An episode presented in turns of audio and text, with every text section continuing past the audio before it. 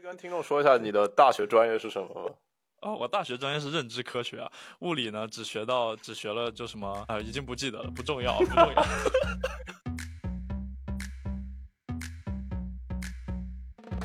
欢迎收听小火车过桥，我是小火车，我是乔，这是一档没那么正经但很 real 的商业生活播客。我们俩从 UC 伯克利到工作，在中美打酱油十年，现在在加州硅谷科技公司做产品经理和增长营销。听我们俩聊两国有意思的产品、生意、投资和我们感兴趣的生活商业话题。我们每集都会以聊天的方式，围绕一个主题，分享三五个小众但非常有趣的公司和他们幕后的故事。除了播客本身，我们会分享屏幕，展示一些网站和图片，让大家知道我们在说什么。我们也会把全程录下来，分享到 YouTube 和 B 站上面。感兴趣的朋友们可以在两个平台搜索“小火车过桥”，看完整视频内容。OK，那今天我们俩就来聊一聊和这个航航空行业相关的公司。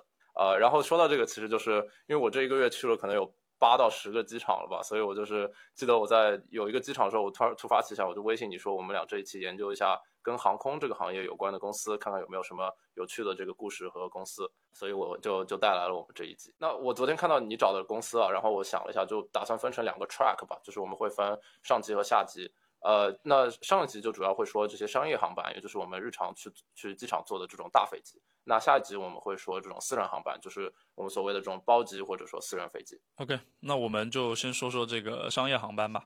那说到商业航班，我最先想到的肯定就是那个很头疼的安检过程。然后从我自己在深圳的经历来说，就国内安检虽然人不多，呃，人很多，但是呢，就是机场工作人员效率还是非常高的，平均算下来就比美国这些憨憨效率要快的很多。然后美国这边的话，呃，人手本身就不够，之后态度还一个比一个差，然后还还要脱鞋什么的，就体验呢非常差。然后网上还有很多那种表情包，就是说在美国好不容易一大早起来，凌晨几点去赶飞机，眼睛都没睁开就要被就机场这些安检人员破口大骂，嗯，所以就是这些都是在在美国大家都会经历的经历的问题啊。然后所有人也知道这些问题啊。那早在零三年就有个人打算出马解决这个问题，然后呢还融了一个多亿美金，搞了一个叫 Clear 的安检公司。那我们说到 clear 呢，是一个双关语嘛，既有就是既有这个清理干净的意思，也有就是身份干净的意思。那这名字起的其实就很好，所以我们第一个公司我就先介绍一下这个叫 clear 的产品，然后再分析一下这个公司现在的情况。Clear 呢是一个自助的安检系统。利用你眼球的信息，就跟这个科幻片一样，在柜台机那里扫一下眼睛，就能确认你的身份。然后呢，就会有工作人员带着你去插队，呃，不用排队等人工，一个一个查证件，就直接跳到等行李过这个 X 光那一步，速度确实很快啊。然后我自己的话，有一次就确实是赶飞机差点迟到，然后在队伍里面就纠结要不要跟前面就是前面的人一个一个问说不好意思，我快来不及了，能不能让我插个队？呃，这个时候我就刚好在那边上看到，就是有一个 Clear 的工作人员在那里宣传说有一个什么。一个月免费试用期，然后我看了一下前面的那个队，我说实在来不及了，我就直接跨过那个栏杆，在现场就扫了一下眼睛，把这个账号给申请。嗯，申请完之后，我就一边偷笑，一边装着自己很熟练的样子，就屁颠屁颠跟在那个工作人员后面，呃，走到了队伍的最前面。呃，五分钟不到，我就只已经在机场里面准备登机了。嗯，所以整个体验还是挺丝滑的吧。嗯，但是就是 Clear 这个东西，它其实不便宜，年费就要一百八十九美金。呃，另外一个政府官方的插队项目就是这个 TSA PreCheck，只需要七十八美金，呃，用五年，所以前后整整差了十二倍，就还是一个很夸张的差别。嗯，其实我在机场的时候，我就我记得好像是两年前还是一年前就开始看到 Clear 的这个窗口，我当时觉得特别的。Confusing 就是它有一个正常的安检安检口，对吧？然后它有一个 T T S A，就是那种政府官方插队口，然后居然又出现了一个 clear，我就有时候就觉得不知道该去哪里。而且我觉得好像其实现在来说，T S A 有时候人会比那些正常的安检口还要多，所以我觉得这个。再加一个选择，要是我的话，我会有选择困难症。对他这个就很很搞笑吧。然后我还研究了一下 TSA 和 Clear 的区别嘛。嗯，TSA 呢，相当于是他提前政府查了一下你的背景，然后你过去可能不需要脱鞋什么，就是嗯，从一个流程上会稍微快一点。但是 Clear 呢，相当于是他在流程上是跟别人一模一样，但是你是直接从队尾直接跳到了队队头，然后呢，呃，前前后可能半个小时四十分钟就直接给省掉了。TSA 就还需要排队。那那说到这个，就我们说回公司的情况吧。当时这个产品上线以后呢，还蛮多人用的，但是没运营好，嗯，几年之后就破产了。那二零一零年的时候，一个搞私募基金的女强人，她就横空出世，一抬手呢就花了六百万美金买下了这个正在贱卖的公司，然后呢，他反手就又融了五千万美金，打算就是把这个公司给扶起来。他做的第一件事情就是找了一堆行业里面的大佬做他们董事会的成员。里面呢就有各种航空公司的 CEO，还有什么美国航空管制局的官员什么的。他说：“哎，你既然加入了这个董事会，也拿了股份，是不是应该为公司出力，帮我们在各个机场还有政府开会的时候帮我说说话呀？”啊，那在有这堆人帮忙说话的情况下，他还主动跟机场说：“哎，我跟你分红，啊，把我这个收入的百分之十到十三都分给各个机场。”这下子就是政府的关系打通了，机场的合作关系也形成了，那就跟我们上一集讲到那个用股份去 PUA 投资人的 Magic Spoon 是一个套路，啊，那就是我就想到一个硅谷的说法，就是说，嗯，成功的公司套路基本上也就那么几个，但是失败的公司原因总是五花八门，那就是 听多几集我们的内容，也许就是听众就能把这些现象串成知识，拿去现实生活中去用。他这个其实是也是把这些呃 board member 当成了他的一些渠道吧，对吧？就是去打通这个机场这样一个比较独特的环境。呃，我觉得其实机场是一个非常高高门槛的一个呃一一个地方。后面我们也会聊到，就说在机场开店这件事情需要怎么样的呃怎么样的背景。呃，你有你有研究过他这个背后这个女这个女女创始人背后她自己本身有什么样的背景吗？就说她为什么会认识这些？呃，创呃为为什么会认识这些政府人员啊？或者说他为为什么能够搞到这些机场的合同？呃，这个我还真不知道。但是他毕竟是私募出出身的嘛，所以他就是手段各方面都特别狠。然后呢，在职场啊，还是各方面，就是人家可能就是想要拿这个嗯 title 还是什么去压他，他是就是眼睛都不眨，直接反手就说你到底合不合作？你不合作，我就找你的竞争对手合作了。所以在这种情况下，就他比对方还要刚，那很多人就就服软了，嗯，就就说 OK，你你感觉你知道你在干什么，那我就就就是支持你。就这么一个情况，那所以现在就是二零二三年了嘛，呃，那我们刚才说到这个公司是一零年转手的，那十三年之后，现在的情况怎么样呢？我们这个 Clear 公司啊，现在入驻了美国的五十三个主要机场，然后呢，前后一共有一千七十呃一千七百万个活用活跃用户，嗯，去年一年的收入一共有六个亿美金，旗下最大的洛杉矶机场一年的收入就大概有五千万美金。然后呢，那个洛杉矶机场还还因为刚才这个百分之十到十三的分红分了五百多万美金啊，确实是一个双赢的关系。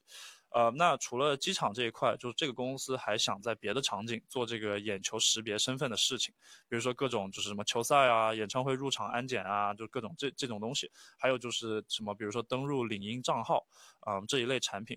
但是我感觉下来都不是特别。合适吧？我唯一想到一个比较有用的，可能是就是政府或者说敏感机构去打卡呀，或者是登录账号的时候，也许扫眼球是一个更安全的方式。我不知道你对就是这些应运用场景、应用场景有什么想法？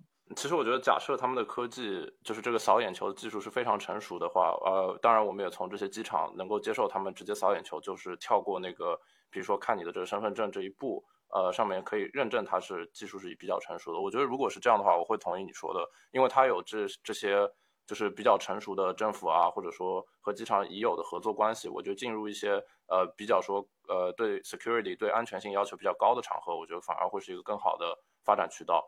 呃，我觉得我觉得还有一点吧，就是说。如果我是这个创始人的话，我绝对会走我们刚刚说的，就是政府啊，或者说这种高危一点的地方发展渠道，是因为它这个入门门槛非常高。就像我们之后会说到的，呃，其实你要跟一个商用商用的公司、商有公司签合同，和一个有跟一个政府公呃去持有的东西签合同，其实是一个差别很大的东西。然后你其实如果跟呃像机场一样的呃这样子一个政府持有的东西去签的话，可能一签就是五年或者十年的合同，所以是一个粘性非常高的一个的一个场景。对我我补充一下，你刚才说的，就是我确实在想说，Clear 的商业模式其实是非常理想的，因为它和政府啊，还有就是各个机场达成了合作关系嘛。这两两个这两个机构都是属于动作很慢，然后每次做决定都要想半天的那种人，所以就是也因为如此，它门槛很高。然后如果你能拿到他们的合同，那么接下来的十年、二十年的合作关系基本就锁死了，啊，大概率是不会有别人跟你继续去竞争的，啊，因为他们好不容易做了个决定，你要是不出什么大问题，这些机构还是基本是不会改的，嗯，就像这个马斯克和就是美国航天局的合作都是十年、二十年作为单位来算的。然后我还想到，比如说那些机场还是什么安检的那些金属探测器。啊，还有在就城市路边这个停车的收费仪，这些其实都很多时候都是私人公司在做。然后你要是能抢到这个合同的话，你基本就是稳赢。行，那我们上一个公司 Clear 就讲到这里。呃，那接下来就是讲一个嗯更厉害的公司它的名字叫 Boom，嗯，是不是听起来就很牛逼？对你现在从，我现在问你啊，你从美国飞回国要多久？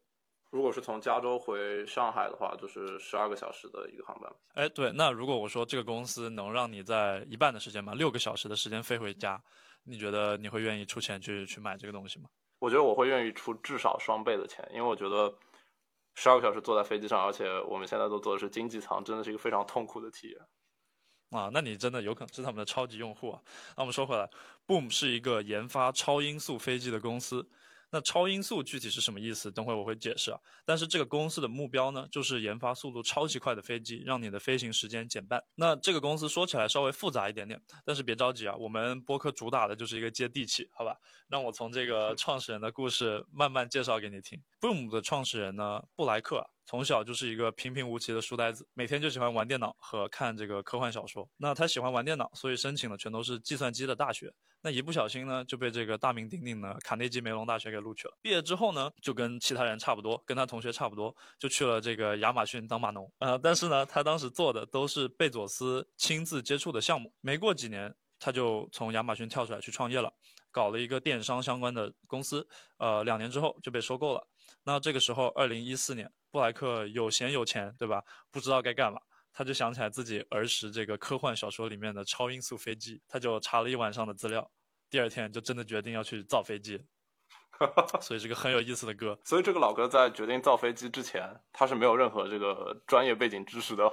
呃，他平时就是很就是比较关注飞机的市场吧，然后他自己也是考了一个开飞机的证，但是除此之外，他没有任何的就是工程背景，他就是一个写码的亚马逊的码农啊，所以就真的是他自己的一个兴趣吧。很可以，但我听了之后好像对这个公司失去了一点信心。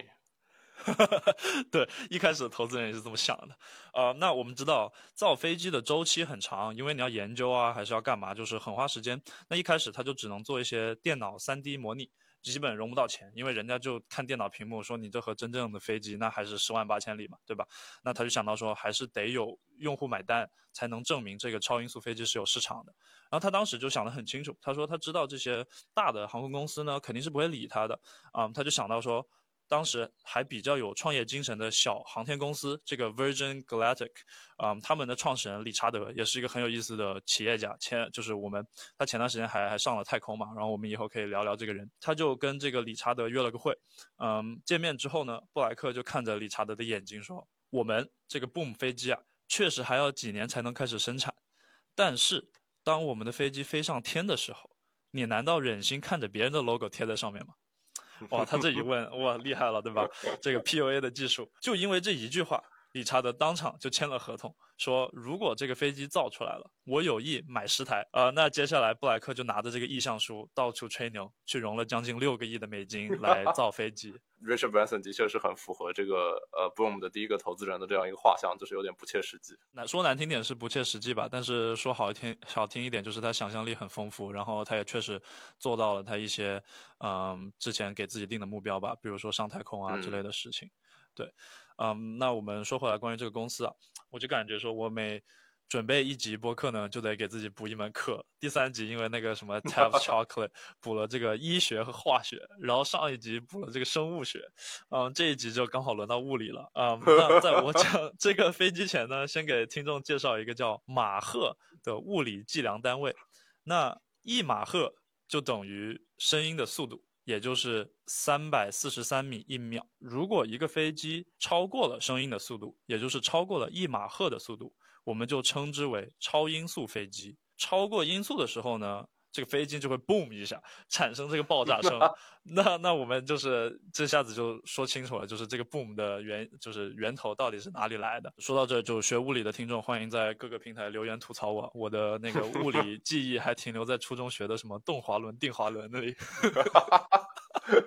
你可以跟听众说一下你的大学专业是什么吗？哦，我大学专业是认知科学啊，物理呢只学到只学了就什么叫什么，当时学了什么东啊，已经不记得了，不重要，不重要。所所以所以认知科学到底学了什么？你对你的认知有什么改变吗？对我的认知就是就是上大学没有什么用，什么都没有学到。刷新了我的世界观，好吧？行，那我们说回这个公司啊，嗯，普通商用飞机大概只能飞零点八马赫，也就是声音速度的百分之八十。那 Boom 呢，现在研发的两个飞机啊，小的展示模型呢是可以达到二点二马赫的速度，目前已经非常接近试飞的阶段了。大的那台飞机呢，最快能达到一点七马赫。所以可以看出来，它确实是普通飞机速度的两倍。Boom 将来主要卖的会是这个大的飞机，它上面能坐差不多八十个人，一台的售价呢是两个多亿美金。那我们熟知的这个波音七四七啊，它的售价是三点八亿美金，但是它能坐三百六十六个人，嗯，所以 这个 Boom 的飞机是非常贵的。但是呢，它速度快还是香啊，对吧？现在就是大大小小的航空公司已经预定了一百九十多部这个飞机啊，因为有研究表明，就是有百分之三十到四十的人就跟你一样，愿意花更多的钱去做这个更快的飞机。那对于一个就是几百亿的航空市场来讲，这个百分之三四十也已经非常非常大了。嗯，我昨天查了一下，从纽约飞伦敦的机票，现在大概四千块钱，飞七个小时。那你愿意付多少钱？嗯，只飞三个半小时就飞到。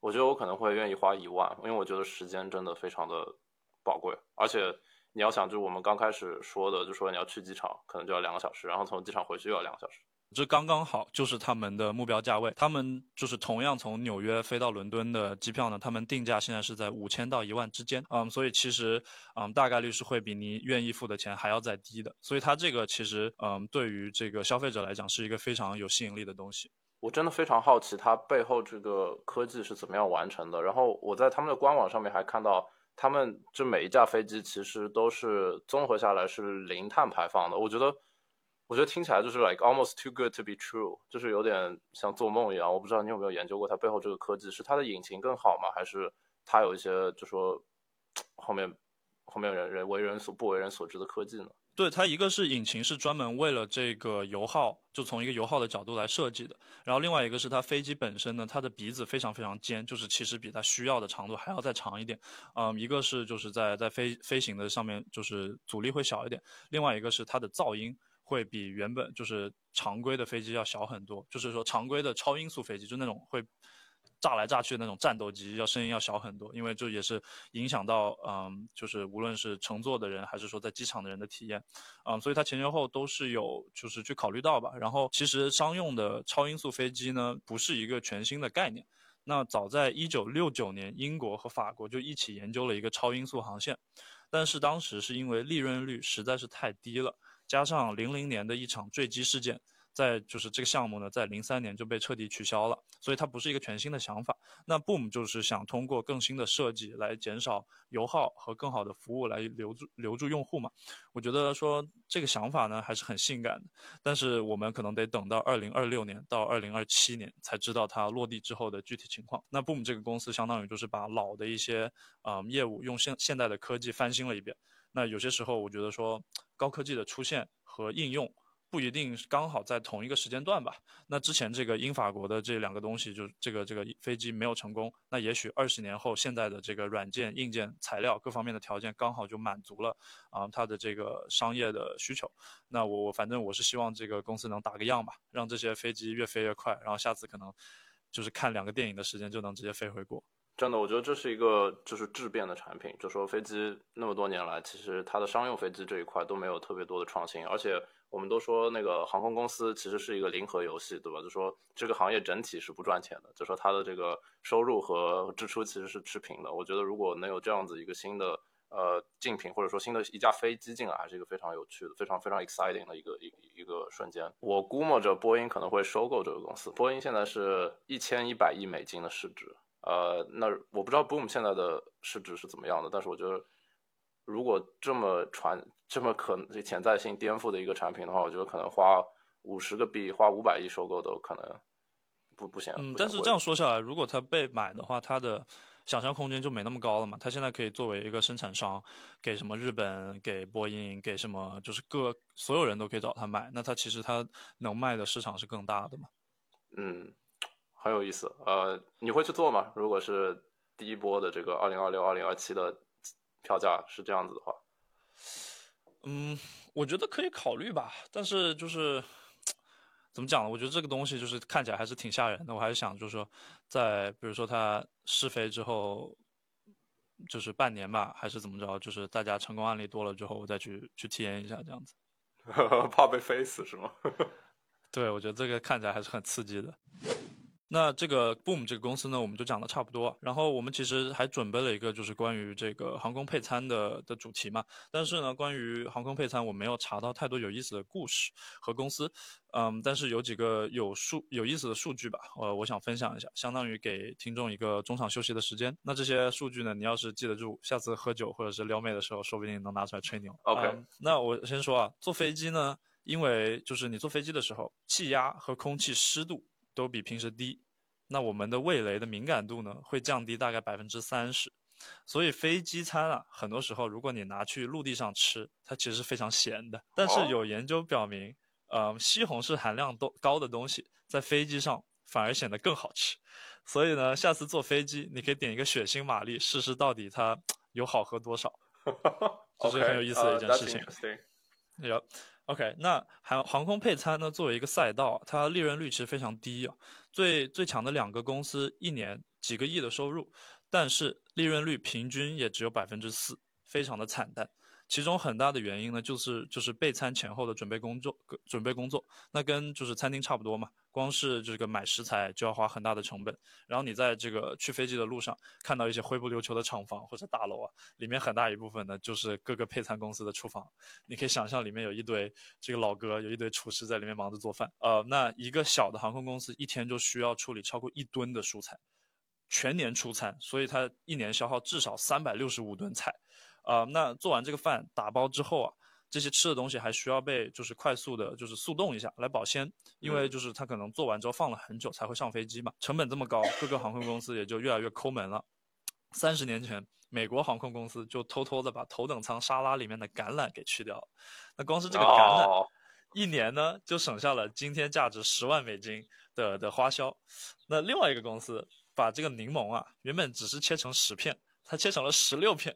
一年也省下来今天十三万多美金。然后我今天早上听别的博客还听到了说，如果每个乘客瘦十斤啊。那这个航空公司一年下来就能省八千万的油钱，所以就是航空这个赛道真的是就是它的 margin 非常非常的小，你做一点点事情它都能就是省或者说赚很多很多钱。我不知道你有没有看到最近那个 TikTok 上面有一个就是那个大码女网红，然后她不是抱怨那个对对对，就是对那个飞机座位太小嘛，然后她就把那个航空公司告上法庭。我觉得航空公司这这这命儿也太苦了，这做做做生意真的不容易。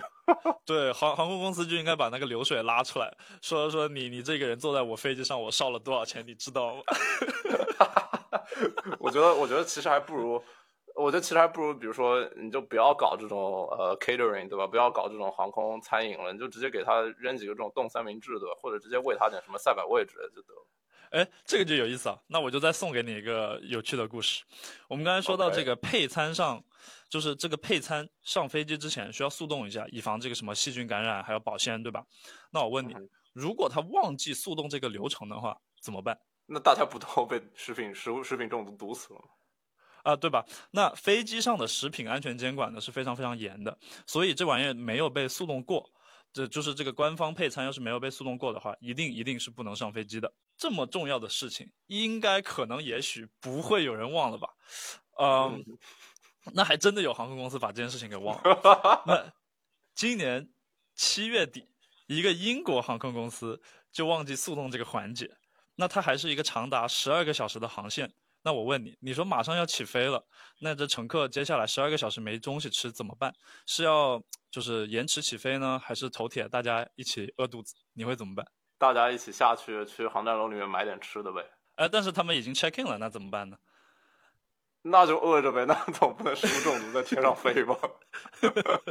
对，那你绝对想不到，这个飞机上的工作人员就跑去机场买了好几十桶肯德基的全家桶，带上飞机，一个个发给乘客吃。但是它是个大飞机，所以就算买了很多全家桶，也不够所有人吃。所以呢，整个飞机上的乘客。一人只能分到一块炸鸡，你看这个人手里只有一个。Oh my god，这太搞笑了！这机舱里面十二个小时全都是肯德基的味道，太糟糕了。我觉得这简直就是给肯德基打广告，打的死死的。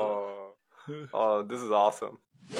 我的这个中场休息内容就就到此为止。OK，那这是一个很搞笑的、很搞笑小章节哦。我的确觉得这个，呃，我也感觉就说，呃，航空餐饮应该不是一个赚钱的生意啊。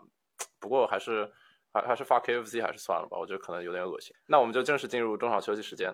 呃，你已经听了一半了。那如果有什么想法或者点子，别忘了在抖音、小红书上搜索“小火车过桥”，私信我们啊，我和托马斯每条都会看的。